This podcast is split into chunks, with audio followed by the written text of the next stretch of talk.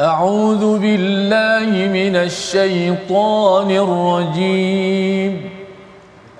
بسم الله الرحمن الرحيم. الحمد لله رب العالمين. الرحمن الرحيم. مالك يوم الدين. إياك نعبد وإياك نستعين. اهدنا الصراط المستقيم. صراط الذين أنعمت عليهم غير المغضوب عليهم ولا الضالين.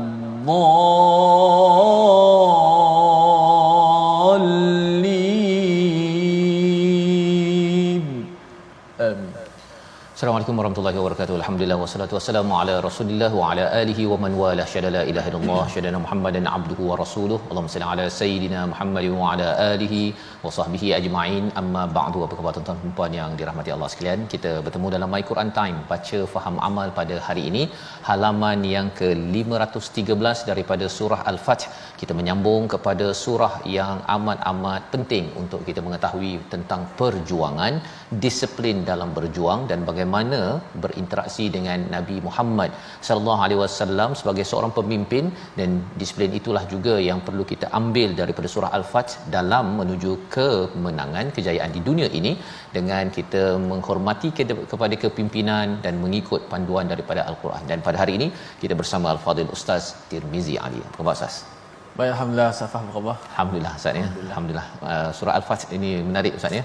Dengan dia, komentar uh, macam mana konflik yang berlaku. Mm-hmm. dan ia sudah tentu mencabar pada tuan-tuan yang mungkin dah pernah pergi umrah ataupun haji uh, Hudaibiyah adalah tempat yang amat-amat penting sebagai miqat salah satu miqat untuk kita menunaikan umrah.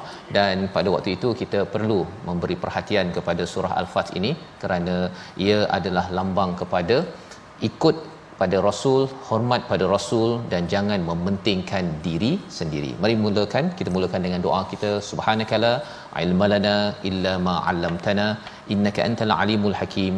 Rabbi zidni ilma. Kita saksikan apakah sinopsis halaman 513 pada ayat yang ke-16 hingga 17 syariat jihad dan hal itu membezakan antara orang mukmin dan orang munafik ya iaitu sebagai satu saringan yang kita akan lihat terutama pada ayat 16 sebentar lagi. Kemudian kita melihat kepada ayat 18 19 ya berita gembira untuk para sahabat yang mengikuti bai'atur ridwan iaitu satu perjanjian memper, uh, memperjuangkan kepada berita khabar bahawa Saidina Osman sudah dibunuh sebagai duta kepada umat Islam kepada orang musyrik dan ini adalah satu balasan ada ada satu gambaran daripada Allah diteruskan pada ayat yang ke-20 iaitu bagaimana berbagai harta rampasan perang penaklukan banyak negeri dan pelbagai nikmat lain bagi orang-orang mukmin yang sanggup berjuang dan mementingkan Allah dan Rasul. Kita mulakan dahulu daripada ayat 16 hingga 19 memulakan majlis kita pada hari ini bersama Fadil Ustaz Tirmizi. Silakan Ustaz. Baik, Alhamdulillah, terima kasih Fadil Ustaz Tuan Fazrul, penonton-penonton, sahabat-sahabat Al-Quran yang dikasihi sekalian. Alhamdulillah, syukur banyak-banyak kita kepada Allah Subhanahu Wa Taala dapat kita meneruskan lagi bacaan kita daripada surah Al-Fat. Uh, bukan sekadar kemenangan yang dicapai Ustaz Faz eh? mm-hmm. tapi uh, susu jalur perjalanan bukanlah kadang-kadang uh, indah uh, daripada mulut tetapi bagaimana ada adab yang perlu dijaga nak meraih kemenangan kerana Islam bukan sebagai agama yang pengganas teroris sebagaimana dia yang dituduh tapi Islam adalah agama keamanan mendahulukan keamanan sangat menitik beratkan hatta dalam soal peperangan sekali. Baik kita akan belajar muka surat ini al-fat antara maksud dan juga kemenangan tak faham insyaallah tapi kita nak belajar isi kandungan untuk menuju kemenangan tersebut. Ayat 16 hingga ayat yang ke-18 19 19 insyaallah أعوذ بالله من الشيطان الرجيم. قل للمخلفين من الأعراب ستدعون إلى قوم أولي بأس شديد. ستدعون إلى قوم أولي بأس شديد تقاتلونهم أو يسلمون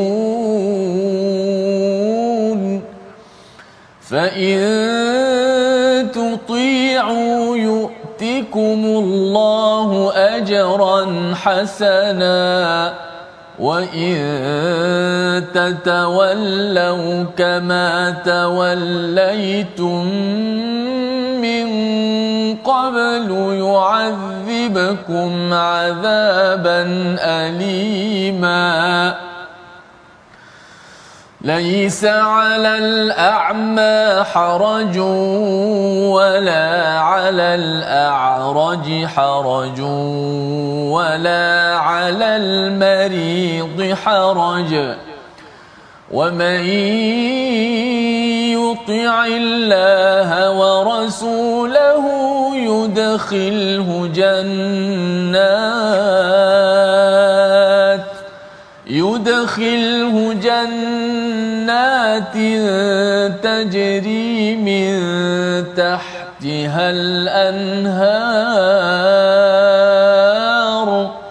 ومن يتول يعذبه عذابا أليماً لقد رضي الله عن المؤمنين إذ يبايعونك تحت الشجرة فعلم ما في قلوبهم ۖ فعلم ما في قلوبهم فأنزل السكينة عليهم وأثابهم فتحا قريبا ومغانم كثيرة يأخذونها وكان الله عزيزا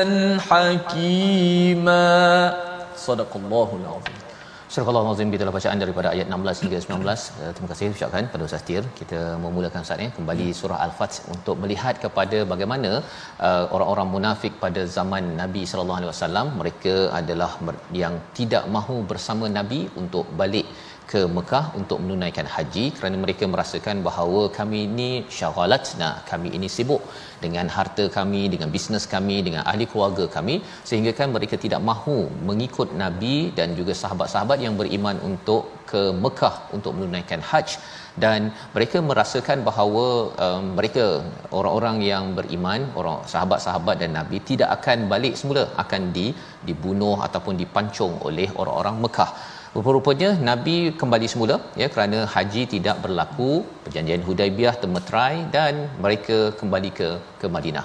Jadi apa yang kita belajar semalam iaitu apabila mereka menyatakan bahawa kali ini kami nak ikut. Ha, kalau Khaybar kami nak ikut. Kerana apa? Kerana sudah dijanjikan ustaz ya. Istilah ya. semalam ialah uh, bukannya perang tetapi maghanim. Ha, hmm. Allah nyatakan ila maghanim iaitu maksudnya kepada rampasan perang. Dah siap-siap Allah beritahu maghanim. Maghanim ya, bukannya ilal qital ataupun ilal harb dan sebagainya tetapi maghanim. Jadi bila dah diketahui bahawa ini adalah satu uh, usaha yang mudah, mudah untuk mendapatkan harta rampasan, maka kerana ada bonus ya, kerana ada duit ataupun harta di sebalik perjuangan itu, maka orang-orang munafik pada waktu itu dia kata okey okey kami nak join ya kami nak ikut tetapi nabi melarangnya Nabi melarang dan mereka menuduh pula Nabi ni adalah saja je dengki pada kami lah tu kan? Ha, dengki pasal tak nak bagi kami berjuang bersama padahal ada udang di sebalik mi. Untuk menyaring ya untuk menyaring uh, bagaimana betulkah mereka ini ingin berjuang? Mungkin mereka kata bahawa saya dah bertaubat saya ingin uh, membaiki kesilapan kerana tidak pergi ke ke Madinah itu ataupun ke Mekah ayat 16 katakanlah kepada orang-orang badui ya. Minal a'rab. Allah tidak menyatakan minal muslimin ataupun minal mukminin tetapi minal a'rab satud'auna ila qaumin. Ya kamu akan diajak. Ha, kamu ada peluang kedua. Kalau kamu yang ini pergi Khaibar tak boleh kamu akan ada satu lagi peluang. Ila qaumin uli ba'sin syadid iaitu kepada satu kaum yang kuat. Dan kemudian tuqatilunahum kamu akan memerangi mereka ataupun mereka akan menyerah. Siapa mereka? Orang-orang Rom ya yang mereka dikenali sebagai mempunyai kekuatan dan diberitahu kepada mereka okey jom kita pergi yang satu lagi. Ha, berminat? Ha, kan? Pada waktu ini ustaz ya mereka tak berminat. Mm-hmm. pasal sebenarnya yang tadi itu berminat kerana satu perjuangannya mudah dan dapat bayaran dapat harta rampasan. Jadi pasal dapat manfaat dunia kepada mereka mereka nak tetapi untuk yang susah berhadapan dengan qaumin uli ba'sin syadid tak nak. tak nak. Ha ya. Jadi ini adalah sebagai satu satu uh, saringan daripada Allah diajarkan kepada nabi bagaimana untuk mengetahui bahawa seseorang itu benar-benar mukmin ataupun sebenarnya ada penyakit di dalam hati. Pelajaran untuk kita jangan sampai kita diuji begitu. Ada orang yang dah mengetahui bahawa uh, dia ni kalau bab-bab yang dapat sesuatu ganjaran yang mudah ai dia akan pergi. Yang ini kalau susah kerja tak ada ganjarannya ataupun mencabar uh, dia tak akan uh, pergi itu adalah satu uh, penyakit ya satu uh, penilaian yang perlu kita jaga-jaga. Jangan sampai kita adalah orang yang disaring sebagai mempunyai penyakit di dalam hati kita. Fa in tuti'u yu'tikumullahu ajran hasana. Jika kamu taat maka kamu akan diberikan pahala yang banyak wa in tatawallau jika kamu berpaling kama tawallaitum sebagaimana telah berpaling sebelum ini seperti mana Hudaibiyah juga kamu berpaling yu'adzibukum adzaban alima ya mereka itu ataupun Allah akan menyiksa kamu dengan azab yang yang pedih. Jadi di sini pelajaran penting ustaz ya, mentaati Allah dan juga walaupun sukar dalam kehidupan kita untuk berbuat sesuatu asalkan ianya perintah Allah ganjarannya banyak dibekalkan Allah Subhanahu Wa Taala. Tetapi tuan-tuan, kalau katakan ustaz ya, uh, seseorang itu dia berpaling ya, kali ini dia nak diberi peluang kali kedua tapi masih lagi tak nak pergi asyik uh, bertukar-tukar uh, perancangan sahaja kerana saya sibuk, banyak urusan, keluarga saya menghalang saya, anak macam-macam ya alasan yang diberikan maka kita tahu bahawa itu adalah tanda ada penyakit dalam perjuangan di dalam agama ini ayat yang ke-17 menyatakan kalau betul kamu tak boleh datang juga ada excuse okey boleh diizinkan ada keuzuran apabila kalau kamu ini adalah orang buta. Laisa alal a'ma harajun wala alal a'raji harajun. Orang yang yang timpang boleh ya tidak ada masalah kalau dia tak dapat pergi berperang. Wala alal marid haraj kalau katakan sakit. Ha ini sakit yang betul-betul bukannya sakit kepala sebenarnya. Tiba-tiba nak pergi saja uh, untuk buat kebaikan ajak pergi membantu orang ya dalam dakwah. Oh tiba-tiba sakit kepala gastrik dan sebagainya. Tapi lepas tu tengok kat kedai makan. Oh ha kan? Kedai makan tu okey lagi. Dia tak sakit kepala. Maksudnya tak leh duduk kat rumahnya. Dia boleh pergi tempat lain pasal orang dapat gambar dia dekat Facebook. Ha kan? Dan ini adalah uh, bagaimana disiplin dalam perjuangan dalam perjuangan dakwah. Wa may yuti'allaha wa rasulah ya siapa yang taat kepada Allah dan Rasul yudkhiluhu jannat akan dimasukkan ke dalam syurga. Tajri min tahtihal anhar ya di bawahnya mengalir sungai. wa may yatawalla yu'adzibuhu adzaban alima sekali lagi Allah memberikan peringatan kalau berpaling Allah akan mengazab dengan azab yang amat amat pedih. Jadi ini adalah satu penekanan kepada kita betapa perlunya kita berkorban dan juga benar-benar mengikut uh, kepada Rasul. Sebabnya kita nak melihat ayat yang ke-18 kita baca sekali lagi bagaimana Allah mengangkat memuji kepada orang beriman pada zaman Nabi iaitu salah seorangnya ataupun salah satu kumpulannya kepada mereka yang pernah berbaiah berjanji di bawah pohon di Hudaibiyah. Ayat 18 kita baca sekali lagi. Silakan Ustaz. Baik insya-Allah eh, sahabat-sahabat sekalian kita nak baca ayat ke-18 eh, separuh muka yang pertama ni kita dah melihat bagaimana eh, cantiknya Islam mengatur eh, hatta dalam peperangan eh, bukan eh, maknanya orang yang benar-benar sakit, tempang dan sebagainya mm-hmm. mereka diizinkan eh, dengan syarat betul-betul lah betul, bukan lah. main-main. Maknanya Islam begitu bukan eh, maksud dia bila sebut kewajipan itu uh, maknanya kita tinggal terus kewajipan ataupun orang yang yang uzur tetap tidak dikerah dan sebagainya. Baik, kita ambil ayat 18, kita nak melihat uh, ada satu bai'ah di sini. uh, yang disebut bawah pokok uh, bawah pokok apa tu kita baca dahulu ayat 18 auzubillahi minasyaitanir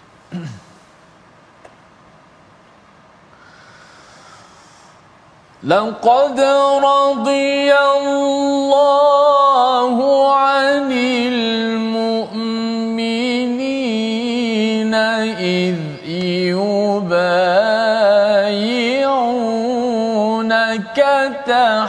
تحت الشجرة.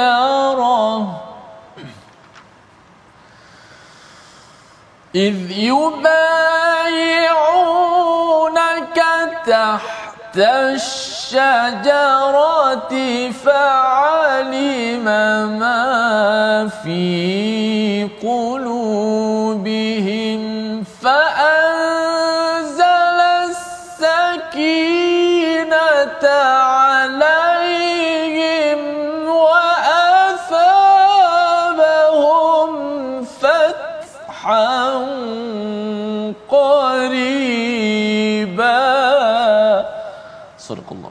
Surah Al-Azim sesungguhnya Allah telah meredai orang-orang mukmin ketika mereka berjanji setia kepada Nabi Muhammad kepadamu wahai Muhammad di bawah se- uh, satu pohon ya asy-syajarah dia mengetahui apa yang ada di dalam hati mereka lalu dia memberikan ketenangan ke atas mereka dan memberi balasan dengan menghampirkan kemenangan kepada kepada mereka.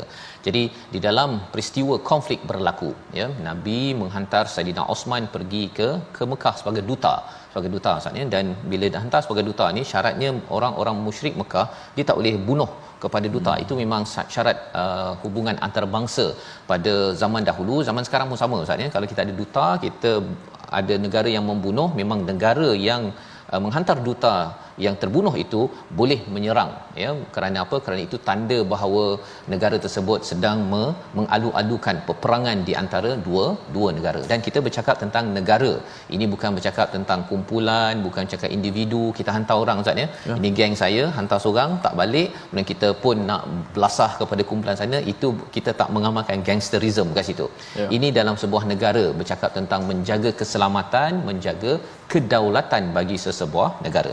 Maka Allah menyatakan laqad radhiyallahu anil mu'minin. Allah redha Allah telah meredai kepada orang-orang mukmin yang ber berjanji berbaiah kepada nabi di bawah sebuah, uh, sebuah pohon iaitu di Hudaibiyah dan uh, kerana kehebatan ataupun kerana pentingnya peristiwa ini ada sahabat yang rasa bahawa ataupun ada yang kata bahawa oh syajarah ini mungkin lebih uh, apa amat mulia Uh, tetapi di kalangan para sahabat mereka memotong uh, uh, pohon itu selepas itu agar tidak ada pihak pula yang menyalahgunakan melihat bahawa pohon ini sebagai satu yang boleh di, disembah. Dan di bawah pohon ini peristiwa apa? Peristiwa nabi mengajak kepada para sahabat berbaiat untuk memperjuangkan kepada kepada Saidina Osman yang diberitakan sudah terbunuh inilah yang dinamakan sebagai Bai'atul Ridwan. Itu yang nama yang paling terkenal. Selain daripada nama istilahnya Bai'atul Maut iaitu bai'ah untuk kematian. Ya satu kematian Saidina Osman dan orang yang berjuang juga sanggup untuk berhempas pulas. Kerana apa? Kerana memperjuangkan uh, kepada Saidina Osman sebagai sebuah entiti duta daripada orang-orang di Madinah dan uh, apakah yang berlaku pada waktu itu? Fa'alima ma fi qulubihim. Iaitu Allah tahu apa yang ada pada hati mereka. Pasal marah ustaz ya. Bila katakan dihantar duta uh, Saidina Osman yang banyak berjasa selama ini dibunuh menurut khabar uh, anginnya dan pada waktu ini Allah menyatakan fa anzalas sakinata alaihim. Ya Allah menurunkan kepada mereka itu sakinah kalau kita tengok ayat yang keempat ya ayat yang keempat pada surah al-fat ini Allah kata huwallazi anzalas sakinata fi qulubil mu'minin. Fi perkataan fi hmm. dalam ya. Tetapi di sini ala. Kerana uh, bercakap tentang bai'atul ridwan Allah masukkan uh, Allah berikan atas ya. Maksudnya dia tak cukup uh, marah lah ustaz. Tak cukup marah ni pasal apa? Pasal uh, ini kita bercakap tentang memperjuangkan Saidina Osman tetapi bila sampai pada bai'atul ataupun perjanjian Hudaibiyah ini bercakap tentang status rasul dipadamkan Rasulullah diletakkan Muhammad saja namanya pada waktu itu kerana marah sangat. Ya dan mereka, mereka kena balik pula 400 km maka uh, Allah memasukkan ya fi qulub ya bukannya ala qulubihim ataupun alaihim. Dan kemudian wa athabahum fathan qariba dan Allah memberikan balasan iaitu kemenangan sudah dekat Ha, kemenangan tersebut yang dimaksudkan di sini Ustaz, satu ada kata Khaybar, tapi yang lebihnya ialah uh, kepada peristiwa Fatu Mekah. Fatu Mekah. Fatu Mekah. Dan itulah nama surah ini Al-Fath ketika mereka dapat ya sahabat mendapat surah ini bukan ketika dah menang, dah berada di Mekah ya tetapi masih lagi di Hudaibiyah tapi Allah memberitahu kerana pengurusan konflik dapat mengutamakan ketaatan pada Allah dan Rasul maka Allah memberikan kemenangan yang yang dekat. Membawa kepada perkataan pilihan kita pada hari ini kita saksikan iaitu ghanimah mendapatkan sesuatu dengan mudah ya rampasan perang tanpa perlu berperang. Dia ada al-fa'i ada ghanimah ada uh, anfal jadi ghanimah ini adalah rampasan tanpa perlu berperang. Ha, inilah yang Allah nyatakan pada ayat 19 wa maghanima kathiratan ya'khudunaha. Kamu akan dapat uh, apa harta rampasan tanpa perlu pergi berperang kerana kerana takutnya ataupun kalahnya pihak yang di ditentang. Sembilan kali disebut di dalam al-Quran dan Allah menyatakan ini adalah balasan kepada mereka yang dapat menguruskan konflik dan mengutamakan ketaatan pada Allah dan dan Rasul berbanding dengan dengan pilihan sendiri. Itu sebabnya bagi kita kalau kita nak dapat banyak ganjaran daripada Allah Subhanahu taala, kita utamakan Allah dan Rasul berbanding dengan pilihan kita. Pilihan kita mungkin kita rasa lebih gembira, kita rasa lebih puas hati, tetapi bila ikut Allah dan Rasul, Allah dan Rasul, Allah akan menyusunkan yang lebih baik namanya adalah ghanimah balasan tanpa berjuang yang amat kuat. Kita berehat sebentar. My Quran Time, baca, faham, amal insya-Allah.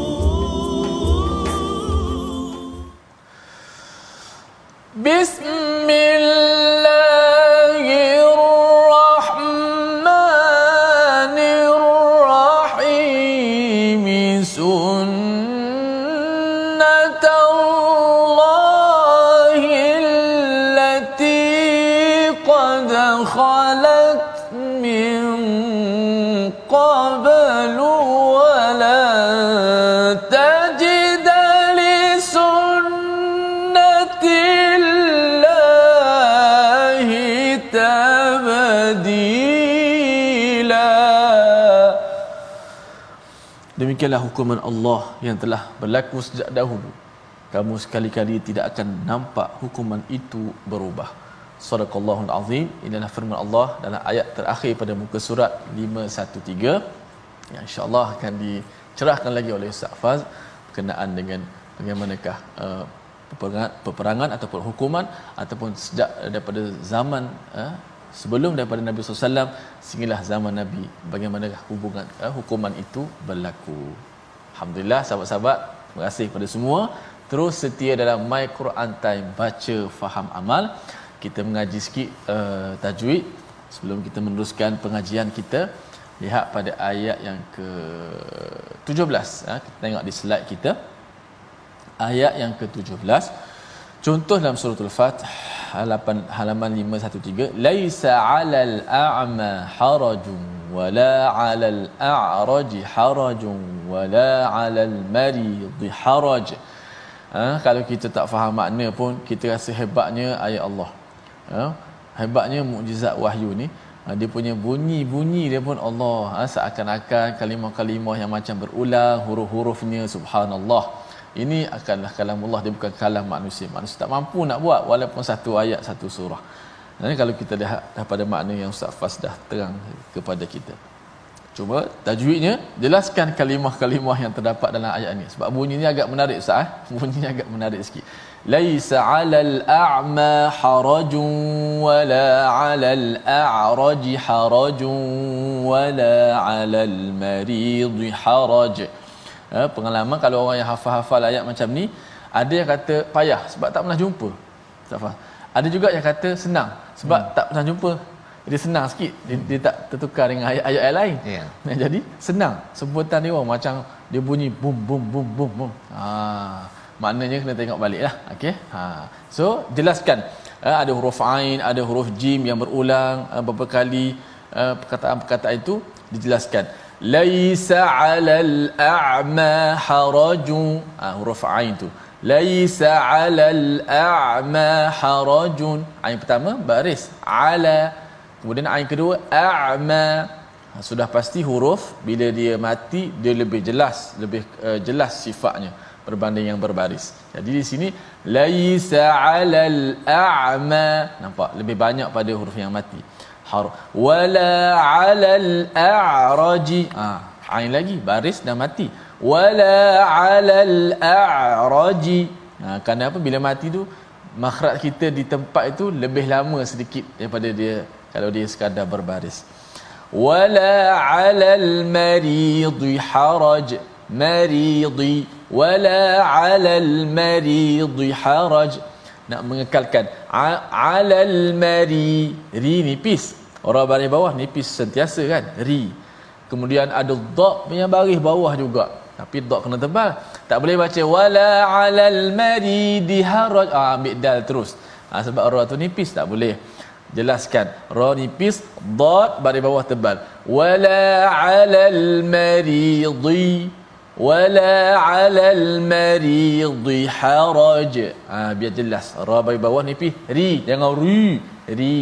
Kemudian dhi dhi dot bagi bawah juga ditebalkan selamat kita beramal wallahu alam safas saya ucapkan pada Ustaz Tirmizi untuk menjelaskan ayat 17 tadi Ustaz ya. Hmm. Laisa alal a'ma. Ya, jadi maksudnya nak kena kawal-kawal sikit uh, bacaan uh, ataupun makhraj uh, kita itu agar tak termasuk-masuk Ustaz ya. Hmm. Dan uh, kita doakan agar kita adalah orang yang sentiasa membaca dan mengamalkan isi kandungan ayat 17 ini menceritakan tentang uh, golongan dia boleh dinyatakan orang OKU lah Ustaz ya. ah. ya diberikan uh, excuse hmm. untuk tidak berjuang itu pun dalam konteks perang ya tetapi boleh sahaja uh, orang-orang ini ya untuk berjuang dalam kapasiti masing-masing hmm. tapi kalau orang yang sihat yang boleh mendengar yang tak sakit ataupun tak timpang tadi itu sepatutnya tidak ada alasan untuk untuk tidak bersama dengan Nabi sallallahu alaihi wasallam. Dan inilah yang kita belajar di mana ada saringan daripada Allah Subhanahu Wa Taala kepada orang-orang yang munafik ya. Orang munafik ini sekali lagi yang kita pernah uh, kongsikan iaitu dia berdaftar sebagai orang Islam Ustaz ya. Hmm. memang kalau ada IC lah zaman dahulu memang Islam ha, title dia. Tetapi di dalam hatinya itu ada masalah ya. Dia berkira-kira kalau sesuatu dapat dapat ghanimah ataupun dapat ganjaran keduniaan dapat duit dapat bonus ke dapat apa ha, yang itu dia akan bersama untuk buat kerja. Kalau tidak dia akan rasakan bahawa oh kami ni sibuk kami ada urusan semua itu adalah alasan semata mata melambangkan kelembikan ya. Betapa lemahnya hati yang ada kerana tidak benar-benar mengutamakan Allah dan Rasul. Kita ingin baca ayat yang ke-20 hingga 23 menyambung kembali kepada bagaimana Allah memberikan ghanimah yang mudah kepada umat Islam.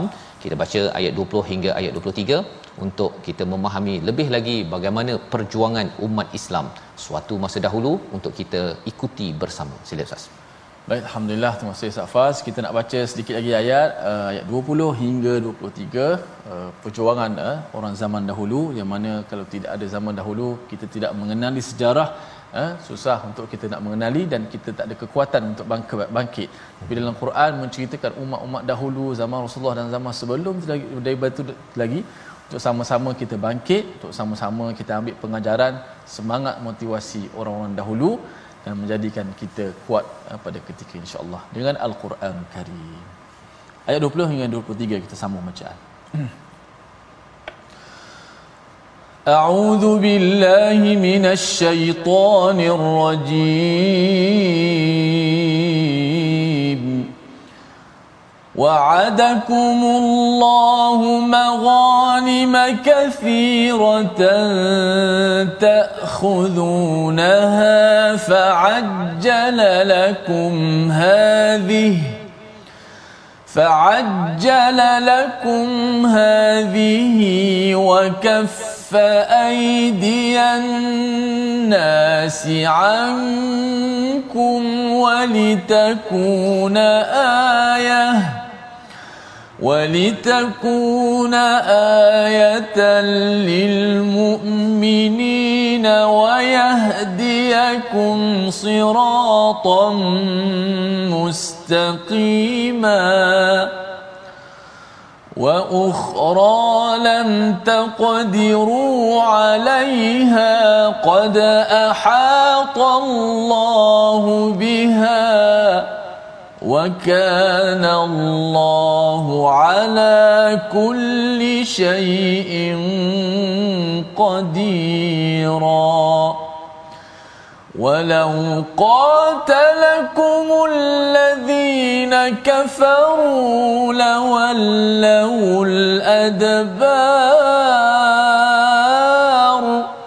لولوا الأدبار ثم لا يجدون وليا ولا نصيرا. سنة الله التي قد خلت من قبل ولن تجد لسنة الله تبديلا. Sadaqallah. Surah Al-Azim kita bacaan ayat 20 hingga 23 untuk kita menyambung kembali ya. Kalau ayat 19 sebentar tadi Ustaz ya. Allah menyatakan tentang wa maghanima kathiratan ya'khudunaha ya. Iaitu uh, ini adalah harta-harta rampasan perang tanpa perang ya. Tanpa perang ya sebagaimana kita bincang tadi ada maghanim ataupun ghanimah ada alfa'i ataupun ada anfal ya anfal ini selepas berperang lah baru dapat harta rampasan. Wa maghanim ini adalah harta rampasan tanpa berperang. Maksudnya cara mudah yang diberikan oleh Allah Subhanahu taala kerana pelbagai sebab. Salah satunya ialah pihak yang satu lagi tidak mahu meneruskan peperangan dan mereka melarikan diri daripada daripada medan perang dan mereka meninggalkan apa-apa sahaja harta mereka untuk diambil oleh orang-orang Islam jadi bila kita melihat kepada sejarah kita secara meluas ya sebagaimana kita dah tengok dalam surah Muhammad perang dalam Islam bukanlah sebagai satu bahasa yang kita akan gunakan pada setiap masa. Tetapi ia adalah sebagai satu satu cara melindungi diri ataupun sebuah negara ya apabila sesuatu yang me, me, membahayakan pada negara itu di berlaku kepada perkara kawasan tersebut. Maka Allah menyatakan di hujung ayat 19 wa kana Allahu azizan hakima. Allah ini amat perkasa dan Allah maha bijak sana. Allah boleh sahaja ya untuk menghancurkan terus kepada kepada sesuatu kawasan tanpa orang Islam berperang ya sebagaimana pernah ya pernah berlaku pada zaman dahulu. Misalnya kalau kita bercakap tentang Nabi Hud kaumnya ataupun kaum Ad Saleh uh, apa kaum uh, Nuh contohnya mereka itu dihancurkan oleh Allah Subhanahu taala. Tanpa perlu Nabi Nuh terlibat tanpa uh, Nabi Hud terlibat mereka hanya melarikan diri saja. Seperti Nabi Lut kan? Ha. larikan diri dan kemudian Allah bagi balasan kepada mereka. Berbanding dengan umat Nabi Muhammad sallallahu alaihi wasallam Allah uh, yang berkuasa ini memperkasakan umat Islam Ha, bila umat Islam ini kuat ya ataupun kalau kita bercakap tentang umat Islam uh, beriman kemudian ada umat bukan Islam yang menyerang. Ha, kalau mereka tak nak masuk Islam tak apa ya. Tetapi kalau mereka tak nak Islam dan mereka menyerang umat Islam maka itu adalah tanda bahawa umat Islam bersedia untuk berperang ya bagi sebuah negara ya kita kena faham ini dalam konteks madaniyah iaitu sudah ada negara berbanding dengan berada di Mekah itu masih lagi dalam kumpulan yang kecil tidak ada kuasa tidak ada kekuatan maka pada waktu itu tidak dibenarkan berperang uh, panduan untuk kita agar ayat-ayat daripada surah Muhammad surah Al-Fath ini kita jangan salah konteks ustaz ya. Hmm. Salah konteksnya ialah saya ada usrah ke ada satu kumpulan organisasi kemudian baca surah ni wah kita bersemangat jom kita berjihad kita berperang di jalan Allah kita uh, langgar sahaja kerajaan ke apa ke itu adalah salah kefahaman daripada al-Quran. Kita kena faham surah Madaniyah ini sudah ada kerajaan. dan bila ada kerajaan kerajaan itu me- menyerang hanya apabila nak melindungi diri ataupun nak mengingatkan tentang kedaulatan bagi sesebuah negara jadi kalau konsep sekarang ustaz ya tentang apa eh, apa Eropah atau Rusia yeah. menyerang Ukraine kalau kita tahu itu memang peperangan itu tidak ada asas. Kan tidak ada asas. Tetapi kalau katakan asasnya ialah melindungi maka katakanlah Ukraine ke nak serang ke yang itu ada asas. Hmm. yang itu adalah dibenarkan. Cuma yang bab itu kita kena tanya dan kita kena kaji dengan lebih lebih mendalam. Ayat yang ke-20 wa'adakumullah Allah menjanjikan harta rampasan yang banyak ini takhudunaha kamu mengambilnya fa'ajjalalakum hadhihi dan kami segerakan untuk kamu Ha, jadi Allah segerakan untuk uh, untuk umat uh, beriman umat Islam. Kerana apa? Kerana mereka sendiri bersegera dalam melakukan kebaikan. Salah satunya apabila diminta bai'atul ridwan. Mereka berjanji akan ber, bersungguh-sungguh. Bila Hudaibiyah ya mereka berjanji untuk untuk mengikut pada Allah dan Rasul maka kerana umat Islam mengutamakan Allah Allah utamakan mempercepatkan lagi balasan maghanim ataupun harta rampasan untuk untuk untuk umat Islam. Apa pelajarannya? Dalam hidup kita ustaz ya? Kalau kita segerakan urusan Allah, Allah segerakan urusan kita untuk kita berjaya. Ya itu kita pelajaran. Dan lepas itu Allah buat apa? Wa kaffa aidiyan nas ankum. Iaitu Allah tahan ada kaum uh, Ghatfan dan Asad yang uh, mereka itu tahu bahawa ada umat Islam yang nak pergi ke Khaybar dalam perjalanan ke Khaybar yang Bani Asad dan juga Bani Ghatfan ini mereka nak serang kepada kepada uh, umat Islam. Tetapi apakah yang Allah buat? Allah timbulkan ketakutan dalam hati mereka menurut uh, Imam Al-Baghawi uh, sehingga kan mereka tak jadi Ustaz hmm. tak jadi nak berperang kepada umat Islam jadi umat Islam pun pergi ke ke Khaybar. Orang Khaybar pun dia duduk dalam kubu dia tahan lama-lama lama-lama tak ada makanan akhirnya mereka pun belah. Okey mereka pun keluar daripada kawasan tersebut. Umat Islam pun terus mengambil maghanim itu prosesnya. Allah mudahkan nak ceritanya ialah kadang-kadang kita ini boleh rancang apa yang kita nak rancang tetapi perancangan Allah itu adalah lebih berkesan. Apatah lagi ketika kita ini mendekatkan diri pada Allah Allah mudahkan urusan urusan yang kita lakukan. Walitakuna ayatan lil mu'minin sebagai bukti kepada orang beriman wayahdiyakum siratan mustaqima untuk memimpin kepada jalan yang lurus. Satu jalan lurus di dunia kepada kemenangan al-fath di Mekah tetapi juga apabila kita bercakap tentang di akhirat. Tapi apakah maksud uh, walitakun ayatan lil mu'minin nak memberi keyakinan ustaz ya? Mm-hmm. bahawa kemenangan ini adalah salah satu kebesaran Allah kerana kita bersama al-Quran bersama dengan nabi bersama dengan Allah dan rasul itu tadi. Jadi uh, itu ayah Pasal kadang-kadang kita ada orang cakap ustaz ya bila kita bersama dengan al-Quran kalau saya ikut Allah dan Rasul ni saya dapat apa? Ha hmm. kan. Saya dapat apa? Boleh saya dapat special ke? Memang istimewa pun Allah nyatakan pada ayat yang ke-20. Ayat 21 kita nak baca bagaimana Allah menyatakan bagaimana sebenarnya uh, kudrah ya ataupun kekuatan daripada Allah itu yang melaksanakannya dan kekuatan kita ini tak ada apa sangat pun dalam mencapai kemenangan. Ayat 21 kita baca bersama. Baik, Masya Allah. Eh, saya tinggal bila Ustaz sebut tadi bagaimana kemenangan-kemenangan ditentukan oleh Allah Subhanahu Wa Taala eh, dalam surah Al-Anfal kan yang telah kita belajar bagaimana tapi macam Ustaz kata menerusi kekuatan umat Islam mm-hmm. dan umat Islam dilihat zahirnya berperang Betul. tapi malaikat membantu subhanallah membantu, ya. memancung leher dan sebagainya uh, kita nak baca ayat 21 mudah-mudahan kita dapat memahami lagi uh, ilmu pada hari ini insya-Allah ayat 21 muka surat 513 auzubillahi minasyaitanir وأخرى لم تقدروا عليها قد أحاط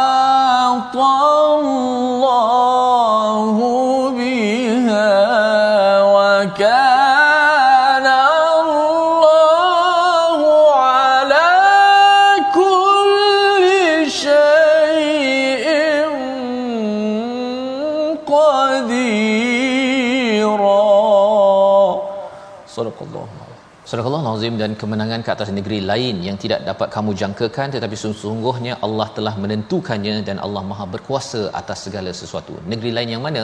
Negeri lain itu salah satunya merujuk kepada selepas Khaybar 7 Hijrah 8 Hijrah peristiwa Fathu Mekah Ustaz hmm. ya Mekah dikuasai tapi tanpa pertumpahan darah ya tanpa pembunuhan walau seorang pun ya dan ini adalah satu lagi ya bukti bahawa Allah menolong kepada orang-orang yang ber, beriman memberi kemenangan di dunia Ha, ada orang kata bahawa orang Islam ni kena tunggu kat syurga je Ustaz baru dapat. Ya, dekat dunia ni tak apalah, kita tak menang pun tak apa. Sebenarnya Allah menjanjikan al-fath ini adalah kemenangan di dunia, kejayaan di dunia. Adik-adik yang yang yang sedang belajar boleh dapat 5A, 10A apa sebagainya. Allah boleh bagi. Syaratnya apa? Syaratnya ialah kita selalu gunakan ataupun berjuang dan perjuangan itu adalah kerana Allah kerana agamanya. Ha, bukanlah kita dapat 5A, 10A belajar bersungguh-sungguh tu pasal nak bangga diri sahaja ya. ataupun sekolah saya saja yang itu bukan dinamakan sebagai perjuangan untuk untuk agama kerana Allah Subhanahu Wa Taala. Maka Allah menyatakan wa ukhra lam taqdiru 'alaiha qad ahata Allah biha iaitu kamu tidak dapat jangkakan tetapi Allah yang tahu segala-galanya Allah yang mengepung perancangan ataupun uh, memastikan perancangan yang baik itu berlaku iaitu peristiwa Fatu Mekah ya di mana para sahabat bila mereka sudah baiatul ridwan kemudian berjanji Hudaibiyah pada 6 Hijrah kemudian sekitar satu tahun selepas itu tahun setengah orang-orang musyrik di Mekah itu me- memutuskan perjanjian maka selepas itu dibenarkan untuk umat Islam pergi ke haji dan pada waktu itu itulah yang dinamakan sebagai fath ya sebagai kemenangan. Jadi Allah menyatakan wa kana Allahu ala kulli syai'in qadira pada setiap sesuatu Allah berkuasa termasuklah kepada kemenangan umat Islam masuk ke Mekah. Tak ada buat apa ustaz ya?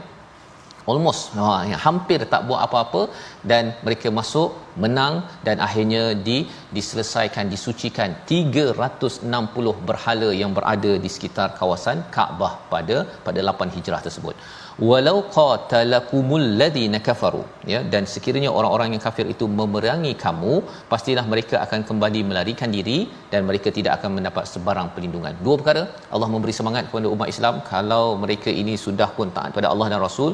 Kalau ada umat kafir yang menyerang yang pertama mereka akan adbar. Ya mereka itu lawal adbar mereka akan patah balik. Ha, lari dan yang keduanya sumala yajidu nawaliyan wala nasira tidak ada wali tidak ada orang nak melindungi mereka dan tidak ada pertolongan tetapi daripada Allah Allah akan membantu umat umat Islam. Apa pelajaran daripada perkara ini? Dalam kehidupan kita ketika kita berjuang ini kita memerlukan apa? Semangat yang kuat. Tak ada patah balik. Ha tuan-tuan nak belajar Quran ustaz ya. Jangan patah balik pula ya kita rasa macam eh hey, ini dah tinggal berapa puluh muka surat ni rasa dah lemah semangat orang beriman dia akan dikuatkan semangat oleh Allah melalui para malaikat. Dan ada wali Allah lah wali dan Allah lah yang akan memberi pertolongan Allah melindungi kita memberi semangat kepada kita memberi bantuan. Ketika susah kita doa banyak-banyak. Segala perjuangan kita itu di medan perang ataupun dalam keluarga kita akan mendapat pertolongan Allah Subhanahu Wa Taala. Di hujung ayat 23 sunnatallahi allati qad khalat min qabl.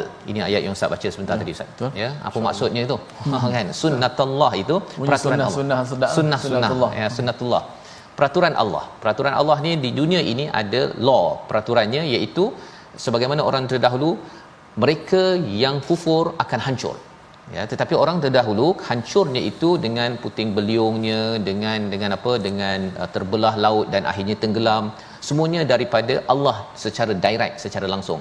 Tetapi bagi umat Islam zaman Nabi Muhammad sallallahu alaihi wasallam mereka tetap hancur mereka yang kufur yang melawan pada Islam tetapi ejennya itu bukanlah daripada alam tetapi daripada umat Islam itu sendiri yang kuat untuk menghancurkan mereka yang menentang agama Allah Subhanahu Wa Taala. Dan perkara ini tidak berubah ia tetap akan memberi kemenangan kepada mereka yang beriman. Membawa kepada resolusi kita pada hari ini kita saksikan iaitu yang pertama fahami makna jihad di medan perang dan siapkan diri saat seruan tiba. Jangan bagi alasan. Itu yang pertama. Yang kedua setia dalam kumpulan yang baik dan terus memperjuangkan Islam. Dan yang ketiga merancang strategi dalam mengatur setiap tindakan agar tidak tertindas oleh kumpulan mereka yang zalim. Kita sama-sama berdoa. Bismillahirrahmanirrahim. Alhamdulillahirabbil wassalatu wassalamu ala asyrafil anbiya'i wal mursalin Allahumma arhamna bil Qur'an waj'alhu lana imaman wa nuran wa hudan wa rahmah اللهم ذكرنا منه ما نسينا وعلمنا منه ما جهلنا وارزقنا تلاوته آناء الليل وأطراف النهر على الوجه الذي يرضيك عنا واجعله لنا حجة يا رب العالمين. وصلى الله على سيدنا محمد وعلى آله وصحبه وسلم. والحمد لله رب العالمين. Amin ya rabbal alamin. Moga-moga Allah mengabulkan doa kita pada hari ini Ustaz ya. Dan kita menyeru pada tuan-tuan untuk terus bersama berjuang. Kerana kita tahu bahawa kita ingin berjuang menaikkan agama Islam ini dengan tabung gerakan Al-Quran sebagai salah satu platform bersama. Dan ianya sebagai satu kesungguhan kita. Kita menggunakan harta kita kita manfaatkan ahli keluarga kita untuk Quran untuk menaikkan kalimah Allah bukan jadikannya sebagai alasan syaghalatna kami sibuk. Kita bertemu lagi dalam My Quran Time. Baca faham amal insyaallah